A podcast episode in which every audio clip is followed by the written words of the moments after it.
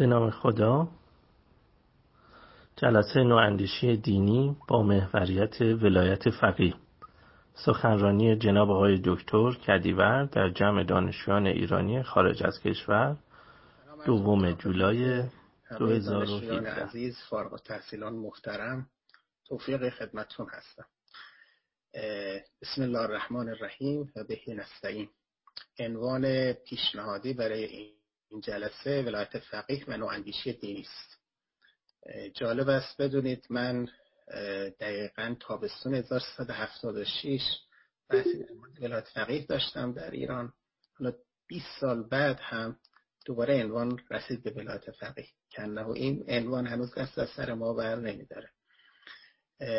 کارهایی که قبلا صورت گرفت صورت دادم در این زمینه و فهرستش رو معرفی کردم. طی یکی دو دقیقه اینا رو معرفی می‌کنم که اگر کسی بخواد مطالعه بیشتری در این زمینه بکنه چون نمی‌خوام هیچ کدوم اونا رو تکرار بکنم. می‌خوام ادامش رو بگم. ابتدا نظریه های دولت در فقه شیعه هست که طبقه بندی بین نظریاتی که فقهای شیعه در مورد مسئله حکومت و زمامداری دادند. اونجا بررسی شده و مشخص شده که اینا یک نظر ندارن و نظریات متفاوتی دارن. بعدش کتاب حکومت انتصابی هست که ببخشید حکومت ولایی هست. در این کتاب فلواقع رکن اصلی نظریه ولایت فقیه که ولایت باشه بررسی شده. در واقع این نقد نظریه آقای خمینی است در زمینه ولایت فقیه فقط از زاویه ولایتش. کتاب سوم حکومت انتصابی این هم باز نقد نظریه آقای خمینی منتها در رکن دیگر نظریه ایشون که مسئله انتصابه.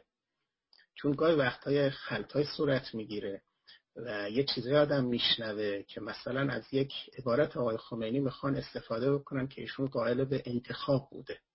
همین چند هفته اخیر هم حتی اتفاق افتاد وقتی می‌خوام در مورد یه متفکری صحبت بکنیم قاعدتا بهترین شارحان اون متفکر شاگردای تراز اولش هستن.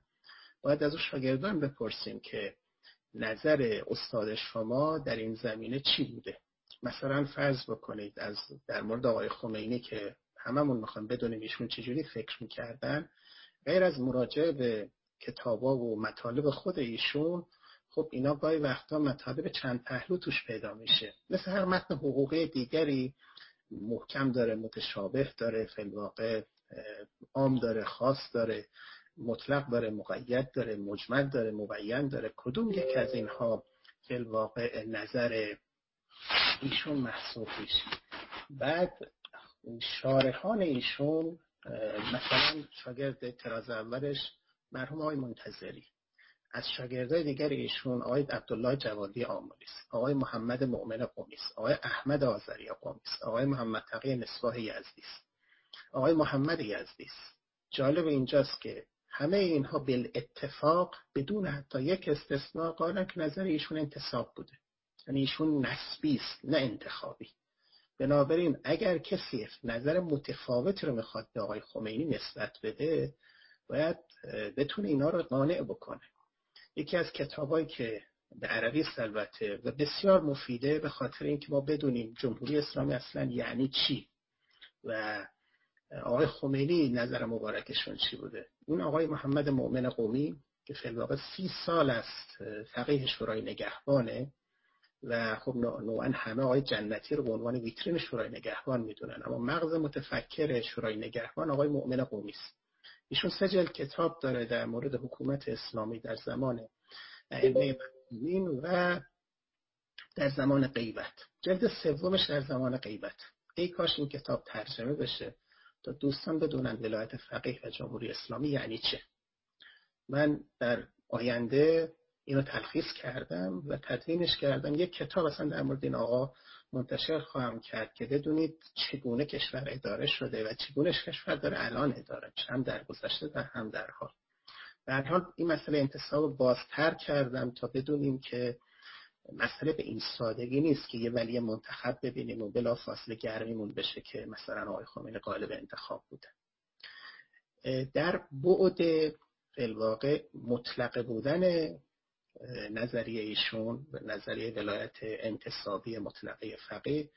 مقاله دارم به نام قلم رو حکومت دینی از دیدگاه امام خمینی. این در کتاب دقدقای حکومت دینی منتشر شده. هنوزم نظر من همونه و این بشه دقیق مشخص می‌کنه که منظور آقای خمینی از مطلقه چی بوده منظور از ولایت عامه چی است و بقیه اصطلاح رکن چهارم این حکوم این نظریه بعد از ولایت انتصاب مطلقه بودن رکن چهارمش فقاهت. مقاله دارم به نام فقاهت سیاست. در کتاب شریعت و سیاست اونجا باز کردم که دقیقا مراد چیه وقتی میگیم این نظریه مبتنی بر فقاهت منظور چیه. بعد از این دو مقاله و دو کتاب اون کتاب مقدماتی کتاب سیاست نامه خراسانی است که فکر می‌کنم آخوند خراسانی در بین فقها بهترین نظریه فقهی رو ارائه کرده. که در جای خودش حالا اینو جای فراوان توضیح دادم الان بنا ندارم تفصیلش بدم. بعد از کتاب سیاست نامه خراسانی در سالیان اخیر من مقالات متعددی درباره دیگر فقهایی که نظر متفاوتی نسبت به ولایت فقیه داشتن منتشر کردم شاید جدیدترینش و مهمترینش دیدگاه استاد آقای خمینی است. یعنی مرحوم شیخ عبدالکریم خایری یزدی و شاگرد ایشون مرحوم محمد آقا محمد علی عراکی خب به نظرم این دو مقاله من در این زمینه منتشر کردم که یکیش ویرایش و تصحیح و مقدمه بر بخش ولایت فقیه کتاب بیع مرحوم آقای حائری یزدی به قلم آقای مرحوم آقای عراقی است. خب خیلی نکته بسیار جالب این که این کتاب در زمانی که آقای عراقی رو به عنوان مرجع تخلیق معرفی کردن منتشر شد در قوم. اما این بخشش بدون هیچ توضیحی از کتاب حذف شده. و من بعد از سالها تونستم این بخش رو پیدا بکنم از نسخه خطیش و منتشر بکنم. یعنی آمدیم. فرد استاد آقای خمینی. اون آقا هم مقررش هم آقای عراقی که به عنوان مرجع تقلید دارن معرفیش می‌کنن در سن بالای 100 سال و مسلما اصلا خبر نداشته که چی ازش داره منتشر میشه. و اومدن کتابش رو با حذف مسئله اصلیش منتشر کرد. خب کتاب که انسان می‌خونه بخش رو می‌خونه با تحلیل بنده جداگونه مطلب آقای حائری و آقای عراقی رو قرار دادم و بعدم توضیحات خودم. مشخص میگه سوال برای خودم بود. آقای خمینی شاگرد همچو استادی بوده که به ولایت فقیه اعتقادی نداشته.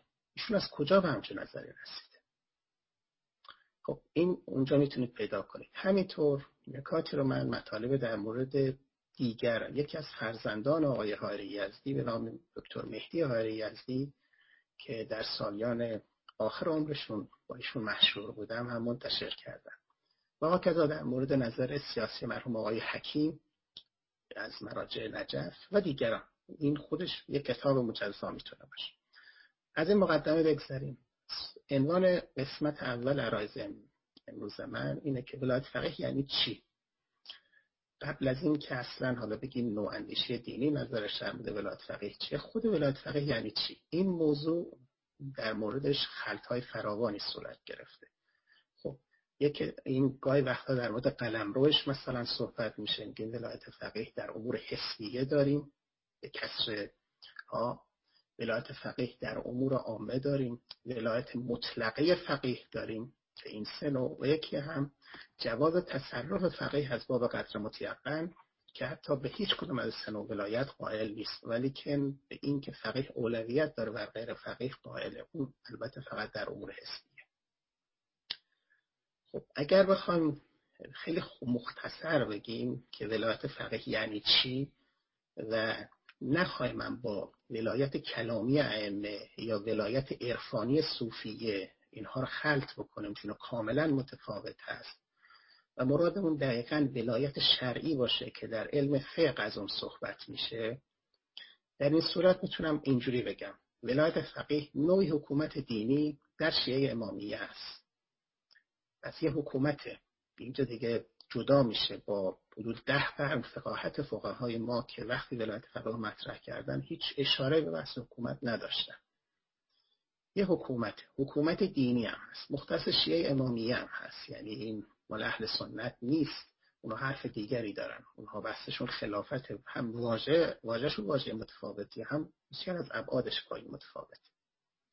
خب دو نکته مهم در این حکومت دینی خاص هست که این دو نکته رو باید توجه بکنیم وقتی می‌خواد نقد بفرماد متوجه این دو نکته باشه نکته اول اینه که چون ولایت فقیه قرار شده یک حکومت دینی باشه مراد از حکومت دینی چیه؟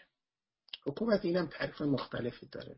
شاید تعریفی که فقهای ما همه قبول دارن آقای خمینی هم قبول داشتن اینه که حکومت دینی حکومتی مبتنی بر احکام شرعی. پس این بین دو تا تلازمه. یعنی وقتی ما می‌تونیم بحث از حکومت دینی بکنیم که پای احکام شرعی به وسط بیاد. حکومت دینی را چرا می‌خواهند؟ چون می‌خواد اجرای احکام شرعی بشه. اما این یک نوع خاصی از حکومت دینیه. ممکنه کسی به حکومت دینی قائل باشه اما شعن خاصی برای مثلا فقها و مراجع قائل نباشه. اما این که این نظریه درش شرط فقاهت هم هست. یعنی علاوه بر اجرای احکام شرعی حتما زمامدارش باید فقیه باشه. پس ما دو تا محدودیت داریم دو تا شرط داریم. برای ولایت فقیه به مسابه حکومت دینی.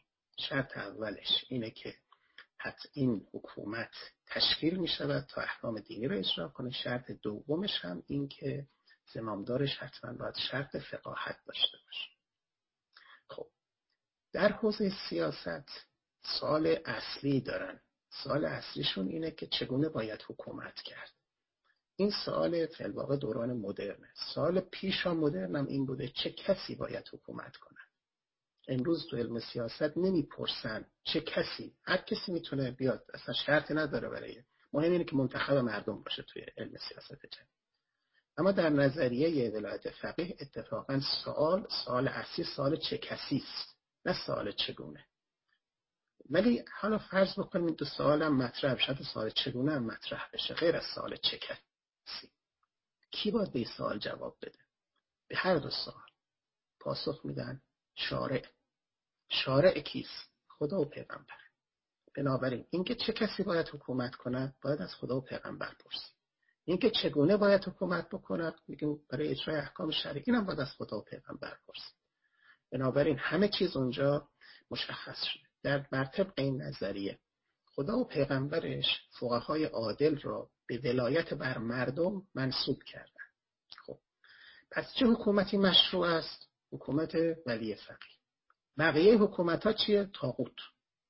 هر حکومتی که ولی فقیه بر رأسش نباشه هر که می‌خواهد باشد هر گونه می‌خواد حکومت بکند تاغوت است. آقای خمینی به سراحت در هم کتابای فقهیش هم در فرمایشاتش صحیفه امام امثال متعدد رو می‌تونید برش مطلب پیدا کنید خب سوال نقش مردم در این حکومت چیه؟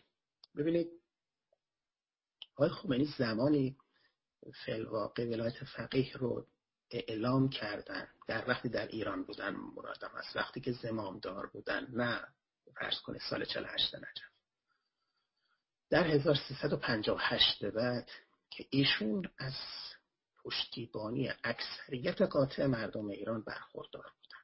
بالای شاید 95 درصد به بالا برخوردار بود تا وقتی هم از دنیا رفتن میشه گفت باز هم اکثریت قاطعی داشتن. بالای 70 درصد وقتی از دنیا رفتن. درصد خاصی نداریم ولی بازم درصدش بالاست. بنابراین پشتبان پشتیبانی اکثریت قاطع مردم رو داشتن. خب حالا سوال. ایشون گاهی عباراتی هم به کار بردن مثل مثلا میزان رأی مردم است در سال 58 که من این رو در فصل آخر کتاب حکومت انتصابی بازش کردم. که اصلا این رو در چه شرایطی فرمودن؟ مقدم و مؤخرش چی بود اینا؟ اگر جایی بشه که مثلا نظر ولی فقیه الف باشد نظریه مردم نظر مردم ب باشد اکثر مردم ب باشد که این هیچ وقت در زمان آقای خمینی اتفاق نیفتاد. خب در اون زمان نظر کی رو باید قبول کرد؟ کدوم رو اجرا کرد؟ یعنی به عبارت دیگر نظر فقیه ولی فقیه اولویت دارد یا نظر اکثریت مردم اولویت دارد در صورت تعارض اگه قائل به ولایت فقیه باشیم یعنی در حوزه عمومی نظر فقیه اولویت دارد بر نظر نظرهای دیگر. ولو نظر نظر اکثریت مردم. معنای ولایت این اولویت داشتن. یعنی چه کسی نظرش اولویت دارد بر نظر دیگران؟ قائل به ولایت فقیه میگه ولی فقیه. بنابراین این نظر فقیه سالاری است. یعنی اولویت فقیه بر غیر فقیه در حوزه عمومی. مردم سالاری چیه؟ مشخص در حوزه عمومی. نظر چه کسی را رعایت بکنیم عمل بکنیم نظر اکثریت مردم. اون وقت این تعارض اون زمان اتفاق نیفتاده. ولی الان اتفاق افتاده. یعنی الان فراوان می‌بینیم. برای چی؟ برای اینکه دیگه فرض کنید زمامداران از اون رأی پشتیبانی قاطع سابق برخوردار نیستن. یعنی از حتی پنجاه درصد هم اومده پایین. اگر روی باسکول برن معلوم میشه دقیق تر مشخص میشه. خب الان چه باید کرد؟ اینو نمیشه. لذا اون که میزان رأی مردم است یه تبصره مزمر پوشیده داره. میزان رأی مردم است تا آنجا که ولی فقیه صلاح بداند.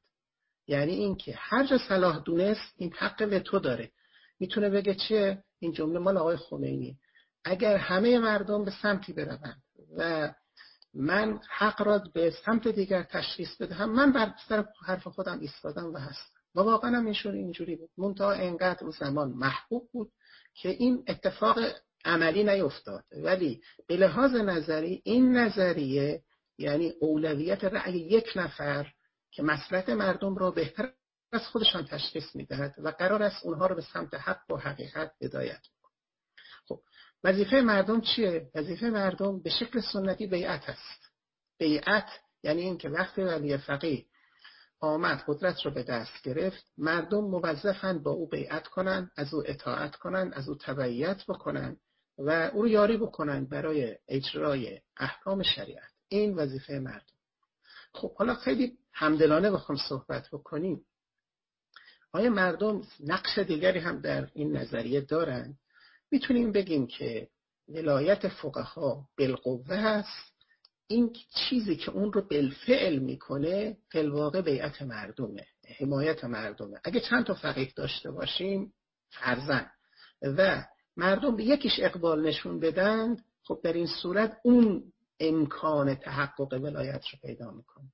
اما این رو با حق انتخاب اشتباه نکنیم. حق رو اینها زی حق هستند یا نه؟ در نظریه ولایت فقیه به شرح شارحان تراز اول ایشون مردم زی حق نیستن که این حق مراجعه کنن.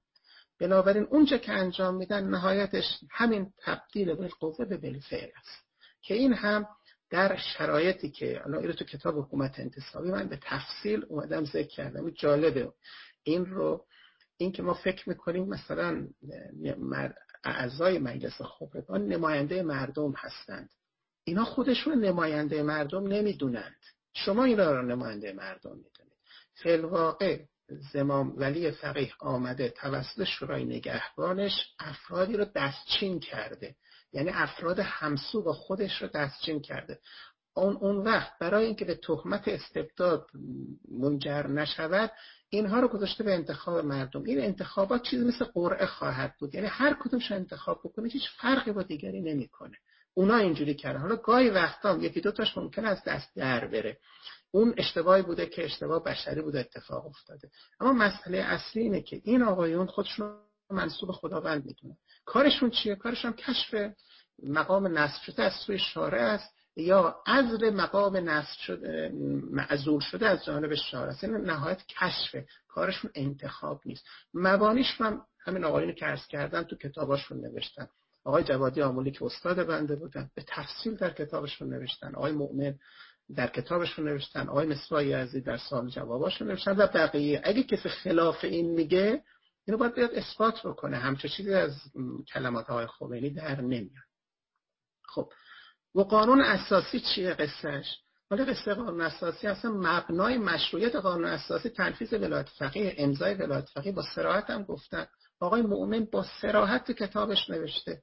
یعنی این آقایونه که مثلا رؤسای قوای سگانه اینا معاونان اجرایی معاون اجرایی معاون قضایی معاون تقنینی رهبر. همه اعضای حکومت به نحوی مشروعیت کارشون به امضای ولی فقیه. قانون اساسی هم مشروعیتش به فلواقع ایشون خواهد بود. بنابراین وقتی که احکام شرعی نمی‌تونه ولی فقیه رو محدود بکنه. چطور قانون بشری می‌تونه محدود بکنه؟ ولی فقیه که وقتی مسلحت اقتضا بکنه می‌تونه عبادات و معاملات رو فلواقع تا اطلاع ثانوی اینها رو ملغا بکند به خاطر مسلحت نظام یا اینکه معاملاتی که عقودی که با مردم بسته مادامی که مسلحت اقتضا می‌کند اونها رو معلق بکند.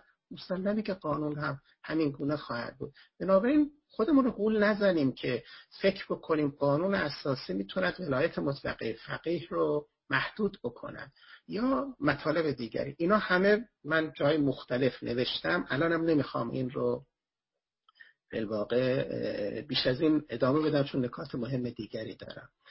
وقتی هم قانون اساسی گفته میشه میگه بله آقایون طرفدار قانون اساسی نه. قانون اساسی دو سه اصل بیشتر نداره. یکی اصلش چهاره.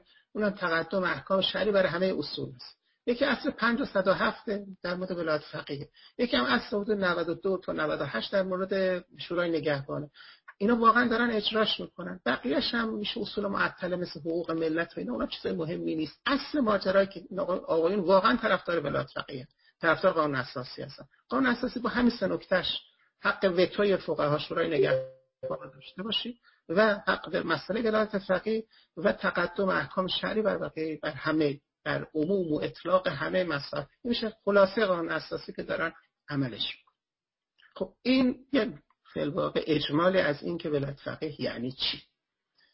اما حالا بخش دوم ارزم ولایت فقیه و نواندیشی دین. من تا اینجا گزارش دادم. چیزی نقد نکردم. حالا می‌خوام نظر خودم بگم. در مورد نواندیشی دینی الحمدلله نواندیشان و روشن فکران دینی معظم همشون هستند و میشه نظرشون پرسید. من در نظر شخص خودم عرض می‌کنم به کسی هم نسبت نمیم در مورد ولایت فقیه ولایت فقیه از این منظره از منظر گوینده نوع استبداد دینی است. بدون هیچ تفاوت. یعنی دقیقا شاخصترین نوع استبداد دینی در زمان ما اسمش ولایت فقیه ولایت مطلقه فقیه یا امثال هم است اگه بخواید اسم مثلا سیاسیش رو به ببریم یک تیوکراسی خیلی ربانی سالاری است.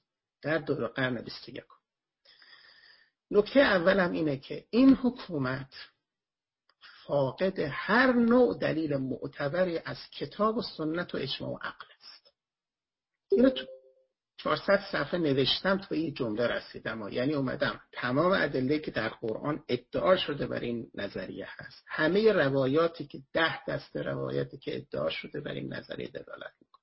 اجماعاتی که ادعا شده دلیل عقلی که تقریبا همه رو آوردم با تقریبا مختلفش و در انتها به این نتیجه رسیدم که این حکومت هیچ دلیل معتبری از در ادله اربعه ما نداره. بلکه از اون طرف محکمتر. ادله چهارگانه برخلاف این نظریه است. این اگر کسی بخواد به این نظریه مراجعه بکند نه تنها دلیل نداریم بلکه دلیل شرعی بر برخلافشه. خب بعد ممکنه خب شما بگید که بابا یه آدمی مثل آقای خمینی که فقیه بزرگی بودن و خیلی هم, هم قبولشون دارن. بندم قبول استاد اساسی به بندم هستن. یعنی من پیش کسایی درس خوندم که استادشون آقای خمینی بود. حالا تو چی داری میگی که این هیچ کدوم اینا نیست. واقعش حتی بیان تو زمان خودمون. این نظریه نظریه شازه. نظریه شاز یعنی این که فرض بکنیم صد درصد در, در نظر بگیریم. از این صد درصد مثلا فرض کنیم یک درصدشون ممکنه به این نظر قائل باشن. افراد بسیار اندکی هستند تنها آقای خمینی و برخی از شاگرداشون نه همه شاگرداشون به نظر قائل هستن. مراجع دیگه فقهای دیگه از قوم و نجف و غیر اینها مخالفن با این نظری. اگرم ابراز نمی‌کنه من یه مورد و مثال می‌زنم که این بحث تو کتاب بی کتاب مکاسب نوشته شده. یک بحثی است که وقتی که می‌خوان اولیاء عقد رو مطرح بکنن یعنی چه کسانی اگر فردی که مال داره محل چیز باشه بچه باشه به سن قانونی به اصطلاح امروز نرسیده باشه. آیا پدر و جد پدریش می‌تونن برن از جانب مثلا خونه باشه بفروشن؟ و بعد زیل و مطرح میشه. حالا اگر پدر و جد پدری هم نبودن حاکم شهر می‌تونه کارو بکنه یا نه؟ ولایت فقط اینجا مطرح میشه. خب آقای علما وقتی به اینجا می‌رسن به خاطر که نمی‌تونن نظرشون رو با شفافیت ابراز کنن اینو چیز می‌کنن میپرن ازش. یعنی بحث مطرح نمی‌کنن. مثال خیلی ساده آقای وحید خراسانی. من جای رو دور نمیرم. ایشون به بحث گرفتن رفتن بحث بعدی. چرا؟ که نمی‌تونه نظرش رو ذکر کنه ایشون حالا یکی از پرجمعیت ترین درس حوزه قوم رو داره. پاک از آقایون دیگه. یعنی هیچ کدوم از آقایون مراجعه که من می‌شناسم این نظر قائل نیستن.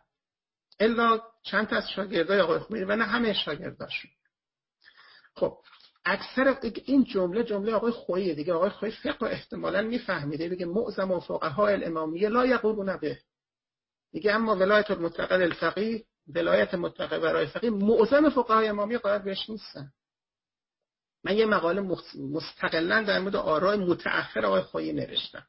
آ دوستان می‌تونم اونجا مراجعه بفرم می‌خوام بگم که وقتی همچه چیزی میگیم بالاخره استاد آقای خمینی یعنی مرحوم آشق عبدالکریم هاری احتمالا فقه میفهمیده. رسالش هم بنده منتشر کردم. خب میگه آقای میگه قائل نیست میگه چجوری امام صادق چیزی که خودش نمی‌تونه تو زمان خودش اجرا بکنه داده به فقها؟ و اگه می‌تونست که خودش اجرا می‌کرد. زمانش هم ببینید بین بنی امیه و بنی عباس بود. اینجوری نبود که مثل دوره فرض بکنید امام سجاد باشه دوره خفقان کامل باشه. به خاطر که دوتا داشتن تو سر هم دیگه می‌زدن بنابراین یه نفس شیعه می‌تونست بکشه. دوره امام باقر امام صادق عملا اینجوریه. خب چرا اینا هیچ کدومشون نیومدن تشکیل حکومت بدن؟ بعد از اهل بیت به اصطلاح اهل بیت معنای مستردش نه معنای خاصش یعنی از هاشمیون خب زیدیه هستن پسر عموهای اینها. خب زید ابن علی میره پیش اینها هیچ کدوم قبول نمی‌کنن. خیلی هم بهش احترام می‌ذاره خب میرم کشته میشه بسیار شهید میشه خب یه نظر اینه یه نظر دیگریه. این که ما اومدیم تبلیغ داریم می‌کنیم که آقا همه ائمه از ابتدا همه این نظر رو داشتن. ائمه. حالا تو برسیم همه فقها. نه ائمه هم چون نظری داشتن نه فقها هم چون نظری دارن. اکثر قریب به اتفاقش. خب این حالا جدا از این هم نکته دوم. نکته سوم. نکته سوم فقط ربط فقاهت به سیاست. نظریه ولایت فقیه دقیقا یعنی حق به فقیه. در همه امور. یعنی فقیه حرف حرف آخر می‌زنه. در تصمیمات سیاسی فقیه حرف آخر می‌زنه. در قوانین فقیه یا نمایندگان فقیه حرف می‌زنه. خب بحث اینه که آیا واقعا فقاهت سیاست ما از فقاهتمون برمیخیزه؟ کجای رسبات کردیم؟ نه. بنده فکر کنم فقاهت و سیاست دو امر کاملا متفاوت. ببینید فقه یعنی استنباط احکام کلیه از منابع اصلی. خب پس سیاست یعنی چی؟ سیاست یعنی این که در این زمان در این مکان خاص ما تکلیف این امر جزئی رو در حوزه عمومی مشخص بکنیم. همش جزئی. فقه هم همش کلیه. شما از فقیه بیاد نظرش حکم شخص خودتون رو بپرسید پاسخ استفتا اگه علمی بخواد داده بشه میگه در فرض سوال اینگونه عمل می شود یعنی چی؟ یعنی یک گزاره کلی به شما میده. اصلا کاری نداره بگه این اختصاص نه به شما داره نه به این زمان خاص داره نه به این مکان خاص داره. هر کسی به این شرایط دوچار بشود این وظیفه شرعیش. حکم کلیه.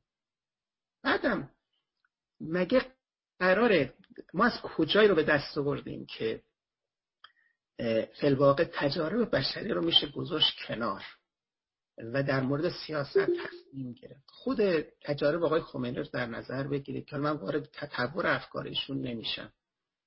همین چهار مرحله که امام قوم امام نجف امام پاریس امام تهران چهار تا نظریه متفاوت بیان ایشون ارائه بکنن. و بعد تو تهران که می‌رسن عملا می‌بینه حرف متفاوتی بهش می‌رسه. برای چی لمس می‌کنه فقه المسئله یا فقه حکومتی ایشون؟ لمس کرد مشکلات رو و واقعا رسید به ای که با این فقه نمیشه پیشرفت گذاشتش کنار. ما از ولایت فقیه دست نکشیم. و الا اینکه بتونه عبادات و معاملات رو در نورده عقود رو به اصطلاح معاهدات با مردم رو لغو بکنه. خب معناش چیه؟ معناش که سنگ رو سنگ فقه بند نمیشه. یه حرف تازه یه فقایشی هیچ وقت رو نگفتن. و کلا ببینید کسی که سیاست رو لمس نکرده نمیشه تو گوشه حجرش بشینه نظر سیاسی بده. سیاست باید دقیقا مرتبط با عمل سیاسی باشه. وقت من سه نفر رو در نظر سه رو سه نفر مشخصا می‌خواستم این سوال تست بکنم. یکیش آقای سید شریعت مدار یکیش آقای حسین علی منتظر یکیش آقای روح الله موسوی خمینی شما این در نظر بگیرید. در شرایط مختلف نظر سیاسی متفاوتی داشتن ولی خود من این بود که آقا خب نظر آقای شریعت مداری در مورد ولایت فقیه در سال قبل از 57 چی بوده؟ سال 58 به بعد چی بوده؟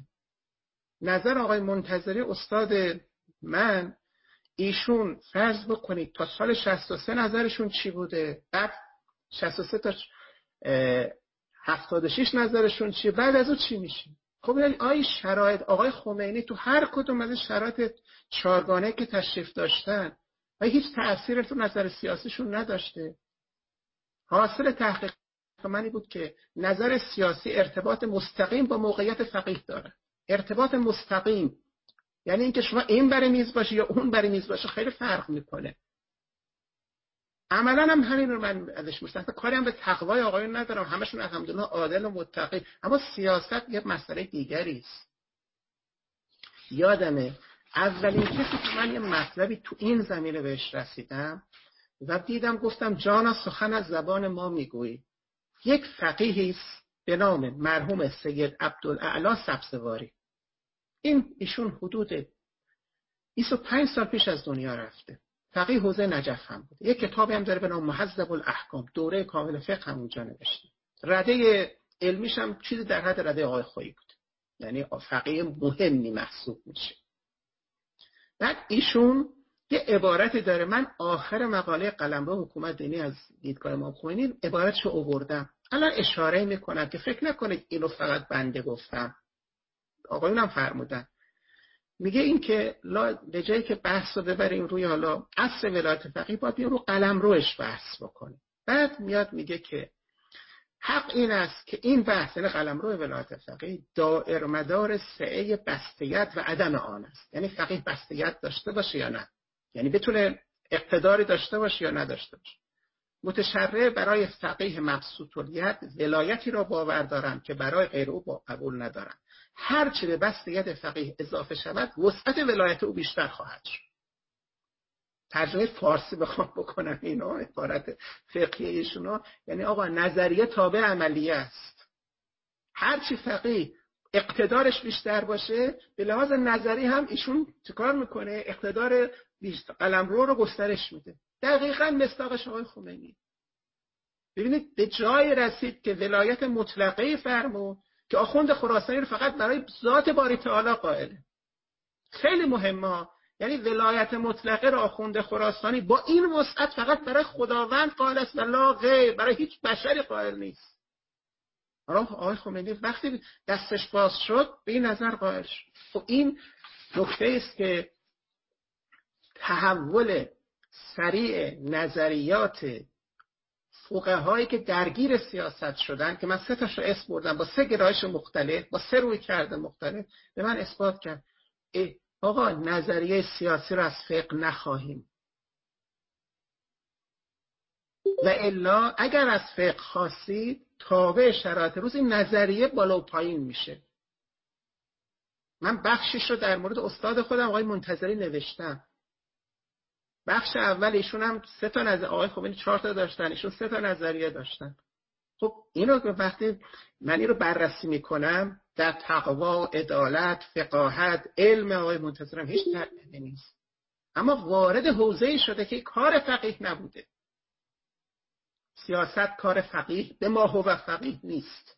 منظوری نیست که ممنوع باشه. خیر می‌خوام بگم این از فقیه نطلبید اگر طلبیدیم حاصلش همین میشه که مشاهده میفرمایید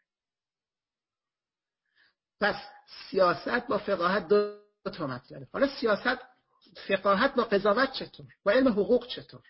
خب حالا سیاسی هیچی. دیگه قضاوت که مال آقایونه. منم اول فکر می‌کردم همینجوری بعد که بیشتر درس خوندم دیدم نه اینم مال آقایون نیست. اینم مال فقها نیست. حقوق علم حقوق با علم فقه متفاوت است. فقه علم احکام شرعی است.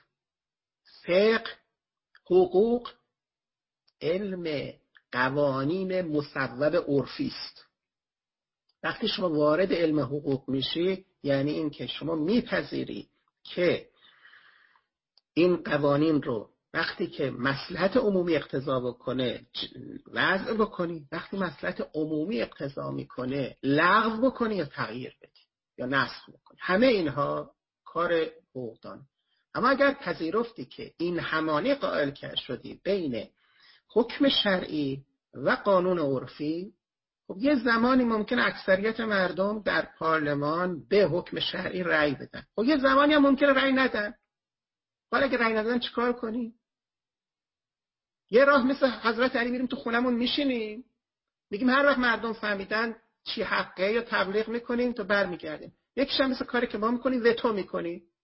میگیم که حالا همه مردم هم 290 تا نماینده هم گفتن این ما حق وتو داریم. 6 نفر میشینیم اینجا رو وتو می‌کنیم. خب کی حق به شما داده؟ شرع به ما داده.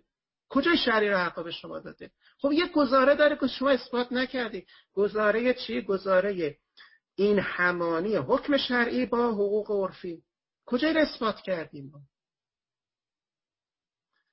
خب اینو یادمه. تو بحث قضاوت که آیا قاضی باید مجتهد باشه؟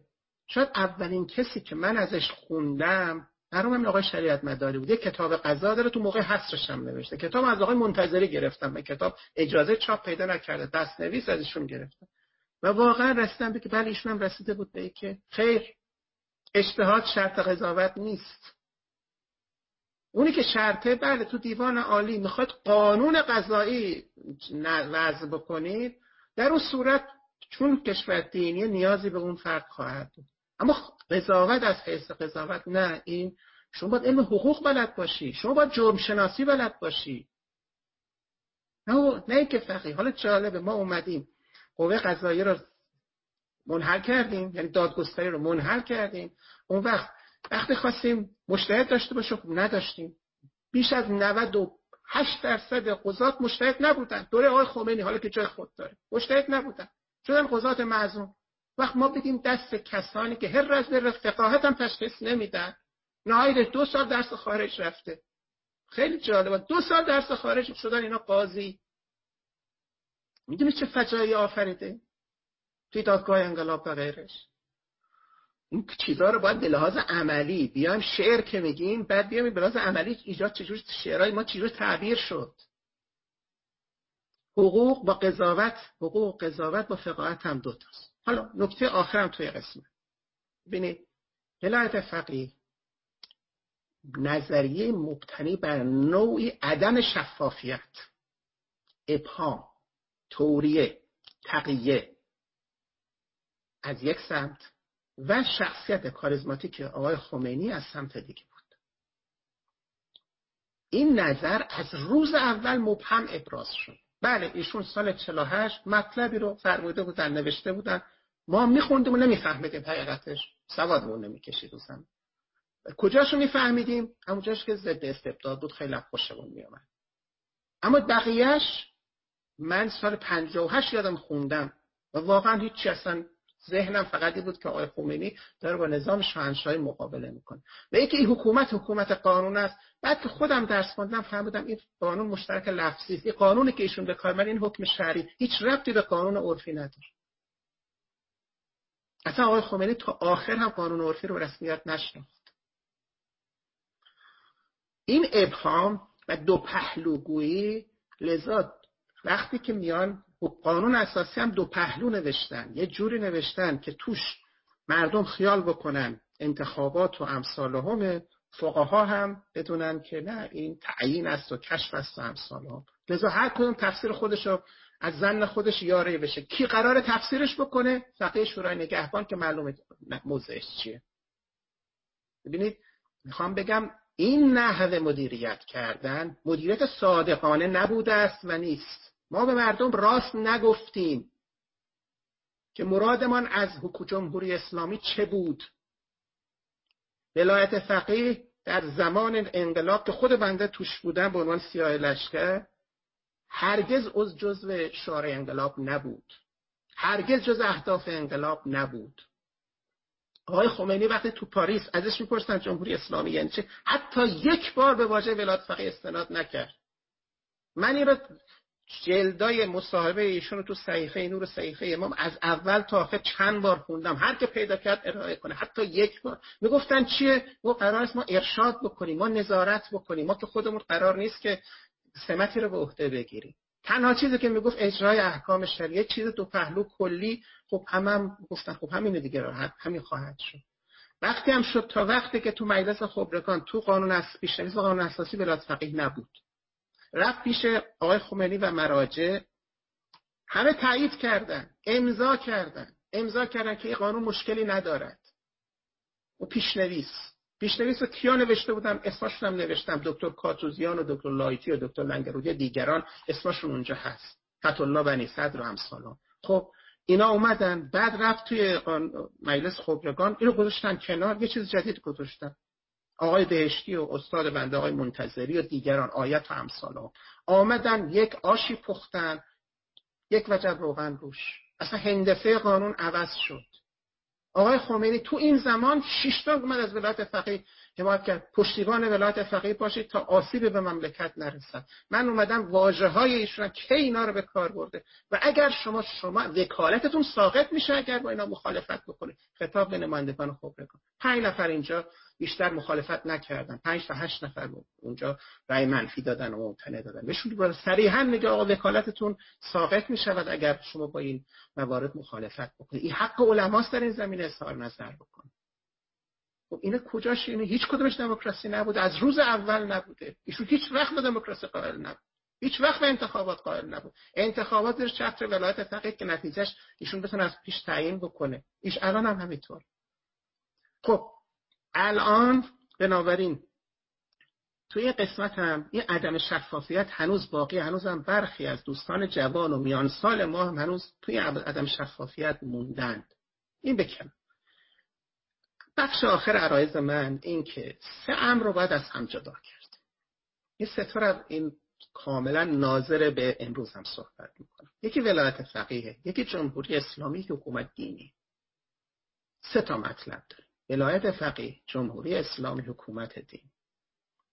در مورد ولایت فقیه خب سوال تو ذهنتونه. ولایت فقیه با دموکراسی ولایت فقیه با حاکمیت ملی ولایت فقیه با حکومت قانون ولایت فقیه با آزادی با اینا سازگاره یعنی دو تا خیلی من ساده بخوام صحبت کنم. یکی ولایت فقیه به فعل آنگونه که آقای خمینی میفرمودند و نوشتند و منظور نظرشون بود و شارهان اصلیشون میفرمان. یعنی ولایت فقیه سر جاش باشه. همونجور که هست باشه. یعنی فقیه حق تو داشته باشد. حرف آخر رو بزنن آیا این با این موارد حاکمیت قانون و مردم سالاری و جمهوریت و حکومت قانون و آزادی هم امثال سازگار است؟ یک کلمه. نه. نشم خیلی بزرگه. نه. به هیچ وجه من الوجود سازگار است مطلقا سازگاره هر کی جز این جواب می‌دهد یا ولایت فقیه رو نفهمیده یا حاکمیت قانون و دموکراسی و حکومت قانون امثالمو نفهمیده یا هر دوتاشو نفهمیده. هر سه تا دیگه داره سه شق داره یا ولایت فقیه نفهمیده یا این موارد مدرن رو نفهمیده یا هر دوتا رو متوجه. یا متوجه ببخشید یه قصد دیگری داره. داره صداقت نمیورزه در فرمایشاتش بله. اگر این ولایت فقیه تبدیل به یک مقام نمادین بشه مثل ملکه انگلستان. مشکلی نیست باشه میشنن اونجا همه هم احترامشون می‌کنن. ایشون سمبل کشور هستن. مملکت رو هم رئیس جمهور اداره می‌کنه. هیچ مشکلی نخواهد. اما میشه؟ خیر. از من سوال کنید. خیر. نمیشه. یعنی این تلقی که برخی دوستان خود بنده هم همون زمان ارائه می‌کردن به نظر من شدنی نیست. این حالا این که فرض بکنیم همچه چیزی هم بشه به چه دلیل بیت المال باید هزینه مقام تشریفاتی رو بپردازه؟ حالا انگلیسی ها قبول کردن. من نمی‌دونم ایرانی ها قبول می‌کنن یا نمی‌کنن. نکته دوم در مورد جمهوری اسلامی. ولایت فقیهش. حالا جمهوری اسلام ببینید مشکل سر جمهوری اسلامی یعنی چی؟ من وقتی کتاب اولم رو می نوشتم نوشتم آیا جمهوری اسلامی کدوم که از نقطه نظریه است جواب ندادن. حالا به قائلش برمیگرده.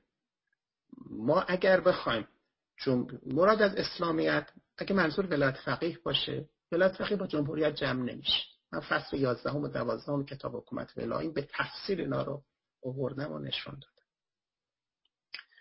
اگر ولایت فقیه رو انتصابی بدونیم که نظر اصلی آقای خمینی جمع نمیشه. حالا بیام سراغ نظرهای دیگری که جدیدتره. نظر آقای سید محمد باقر سعد نظر آقای منتظری که اینها قائل به یک نوع بالاخره انتخابی بودن تو این مسئله. ولایت انتخابی قائل بودن.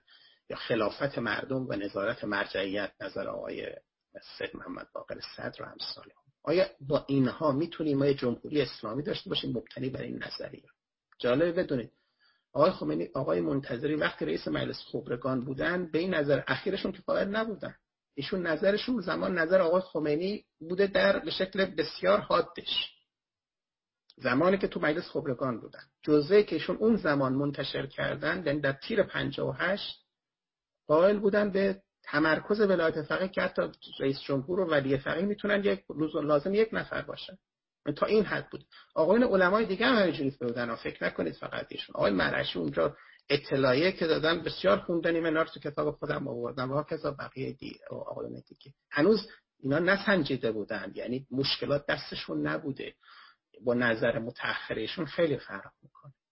خب حالا با نظر دومشون نظر سوم که اصلا چیز دیگری. نظر دومشون ولایت انتخابی مقیده فقیه هست. نظر سوم و نظر نهاییشون هم نظارت فقیه اعلم بر تقنین است. یعنی نفی ولایت فقیه. و این جالبه. یعنی کسی که خودش تورسیان ولایت فقیه آخرش برسه به نفی ولایت سیاسی فقیه. و آخرش بگه آقا ما فقط برش نظارت قائلیم اون نظارت بر قانونگذاری. بس این نظر بعد از حسره ببینید اینا خیلی اینا حسابی تعیین کننده است که بنده دارم اشاره می‌کنم بهش. سه نظر متفاوت. خب ما الان نظر وسطی رو می‌گیریم که مثلا اینو بیشتر فعل واقع خیلی از که داخل جمهوری اسلامی الان اصلا به این نظر نزدیک شدن. آقای منتظر خودشون از نظر گذاشتن اما خیلی هنوز این نظر وسطی هست حالا با این نظر آیا میشه جمهوری اسلامی قائل شد یا نه؟ من پاسخم مثبت نیست.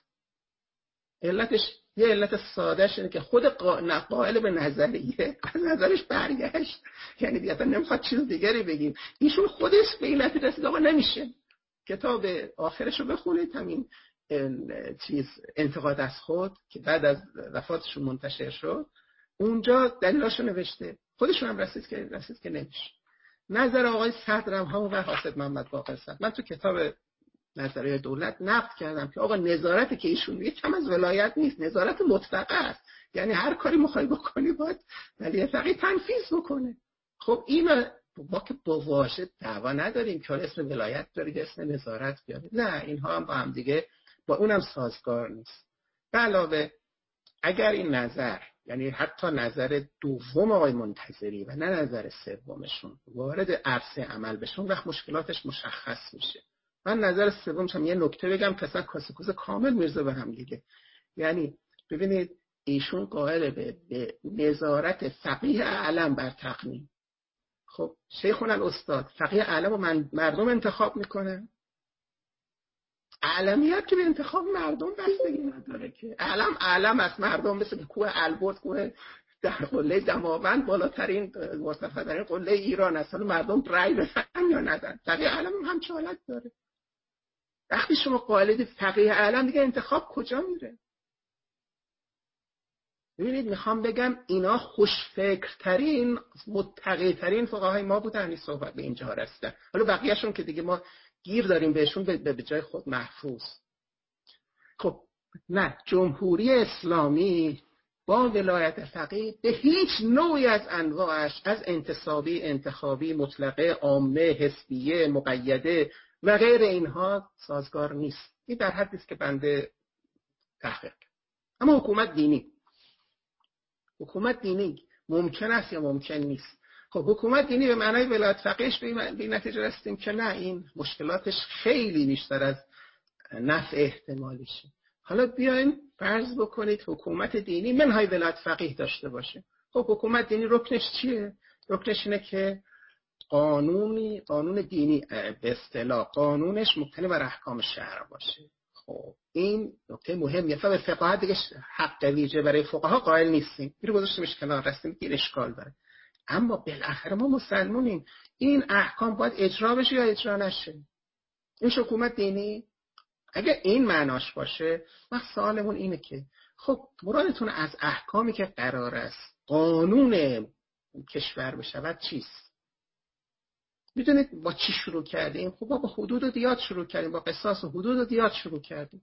تو همین کشور. هر جای دنیا هم تا میگن ما می‌خوایم اجرای شریعت بکنیم. اجرای شریعت یعنی چی؟ یعنی دست قطع بکنیم گردن بزنیم شلاق بزنیم. اسمش اجرای شریعت. الان فقهای ما از آقای خمینی تا دیگران رو میگم همشون. مگه خیلی از این تلقی دارن؟ اجرای شریعت یعنی اجرای حدود شرعی. خب یعنی احکام همونه. و قصه این میشه که ما با داعش فرقمون چیه؟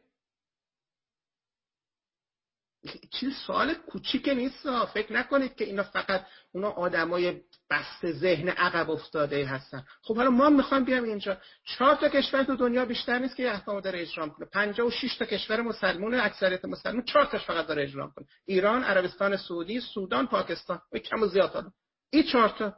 بقیهشون 52 تاش اجرا نمی‌کنن. اینا نامسلمونن. یا یک در یه مشکل دیگری دارن. خب ما کجا اثبات کردیم که این احکام اجتهاد مجدد اگه درش بکنیم دوباره به همین ها می‌رسیم. ممکنه که بگه چون تو قرآن نوشته واقعا همه جرم هم چارت هست که تو قرآن نوشته. یعنی ما جرم دیگه بزرگی نداریم اینو از باب مثال نبوده. آیا بهترین راه حل مبارزه با دزدی قطع کردن دست فیزیکی دزد است.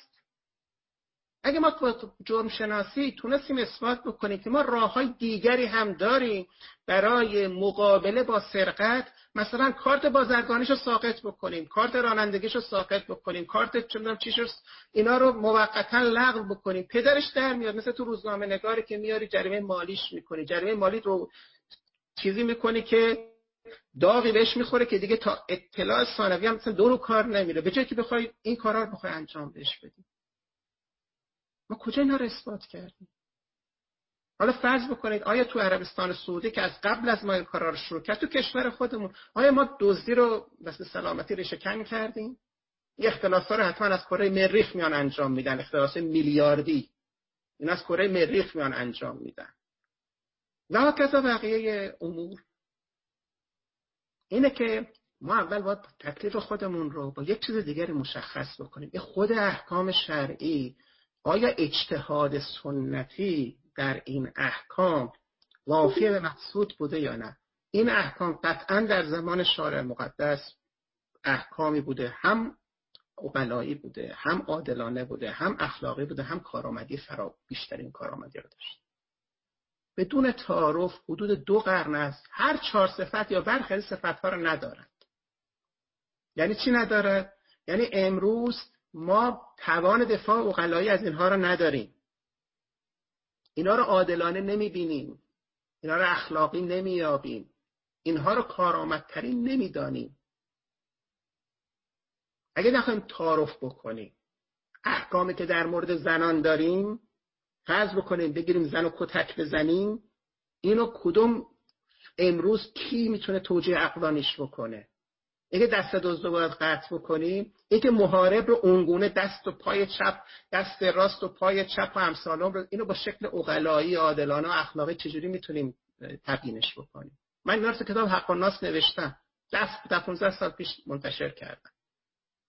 خب اگر این گونه هست اون وقت میشه که اگه منظورتون از حکومت دینی اجرای احکام مازی است احکامی که شیخ مفید و شیخ توسی رضوان الله علیهم اجمعین در زمان خودشون حرف حساب هم زدن. امروز می‌خواد اجرا بکنید بنده میگم ممتنع است.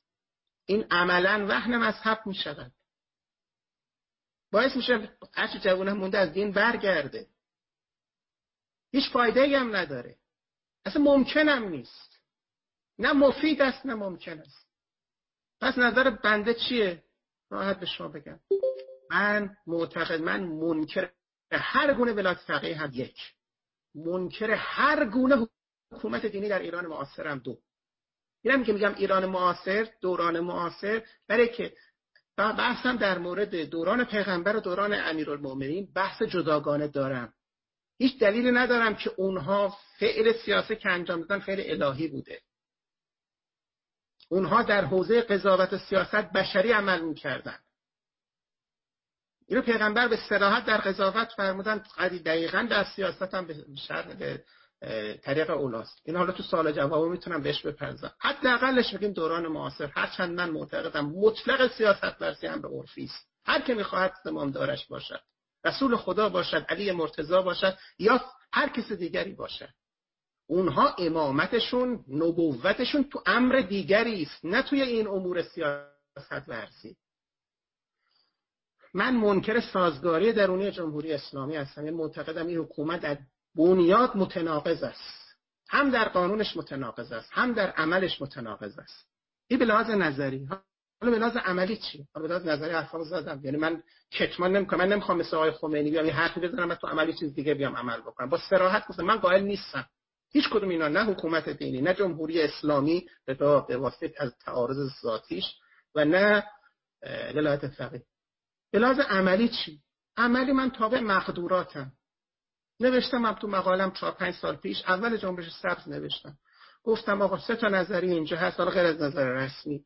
یکی دیگه این که بیام همین رو بگیریم همین قانون اساسی فعلی رو بریم سراغ اصول معطله قانون اساسی نه اجرای بی تنازل قانون اساسی. بنده بزرگوارم گویندش احترام دارم به قائل نیستم. میگم اصول معطله قانون اساسی. این فصل سوم. ما فعلا همین رو تک بکنیم که قانون اساسی هم ستا نیست. مردم هم حق دارن. بیاید رو همینا تاکید بکنیم. رهبر رو پاسخگو بکنیم. محدودش بکنیم. فرض بکنیم. با همین سازکار عمل بکنیم. بشه مدت زمامداری بکنیم. ده سال با یک بار تمدید بگیم. حالا بالاخره اینم یه قدم است. یا مسئله از قبیل. این میشه یه قدم میشه قدم اول. قدم دوم چیه؟ بریم به سمت پیشنویس قانون اساسی یعنی جمهوری اسلامی منهای ولایت فقیه. اگه تونستی. قدم سوم چیه؟ حکومت دموکراتیک سکولار. فکرم نکنید دین از دست میره. پر جمعیت ترین کشورهای مسلمان دنیا همین جوری الان تشریف ببرید اندونزی. برید ترکیه. اگه فکر می‌کنید دینداری اونو از ما کمتره من به شما میگم قطعا اشتباه می‌فهمید من کشورهای مسلمانی که رفتم بیش از ما مسجد میرن. خانماشون بیش از ما ظواهر شرعی رو رعایت می‌کنن. بیش از جمهوری اسلامی منظورم. و خیلی چیزای دیگه. نمازاشون هم خیلی روزشون هم خیلی رایشتره اینا فکر نکنید اگه گفتیم حکومت دموکراتیک سکولار بلافاصله دین از دست رفت. دین تو جامعه مدنی حفظ می شود نه توسط دولت. جامعه مدنی تا وقتی مردم مسلمان اکثرش مسلمان دینشون حفظ می‌کنه. مگه تو آمریکا که حکومت سکولار دموکراتیک مردم بیدینن؟ اکثریت مردم اینا در مقایسه با اروپا دین دارن کلیساشون هم میرن. اگه مطلبی هم منافات با دین داشته باشه تو انتخابات تاثیر مستقیم داره. هر که فکر جدایی می‌کنه فکر متفاوتی می‌کنه تشریف بره تونس. حکومت دموکراتیک سکولار. مگه مردم تونس مسلمون نیستن؟ تشریف بره کشورهای دیگه سنگال افریقا تو همه خارها ما داریم الان اینا.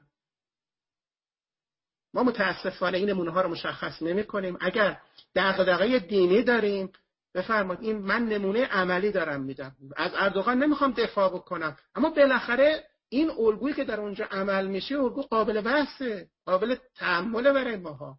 اندونزی اون سمتش. کذا کشورهای دیگه. خب این عرایز من بود که فکر می‌کنم حرفام رسوندم. یه دو تا جمله برخی از علما هست فقط اشاره می‌کنم. نوشتم تو کتابم ولی برای کسایی که می‌خوان مستندتر باشه. یه عالمی ما داریم. به نام مرحوم محمد حسین قروی اصفهانی. مشهور به کمپانی.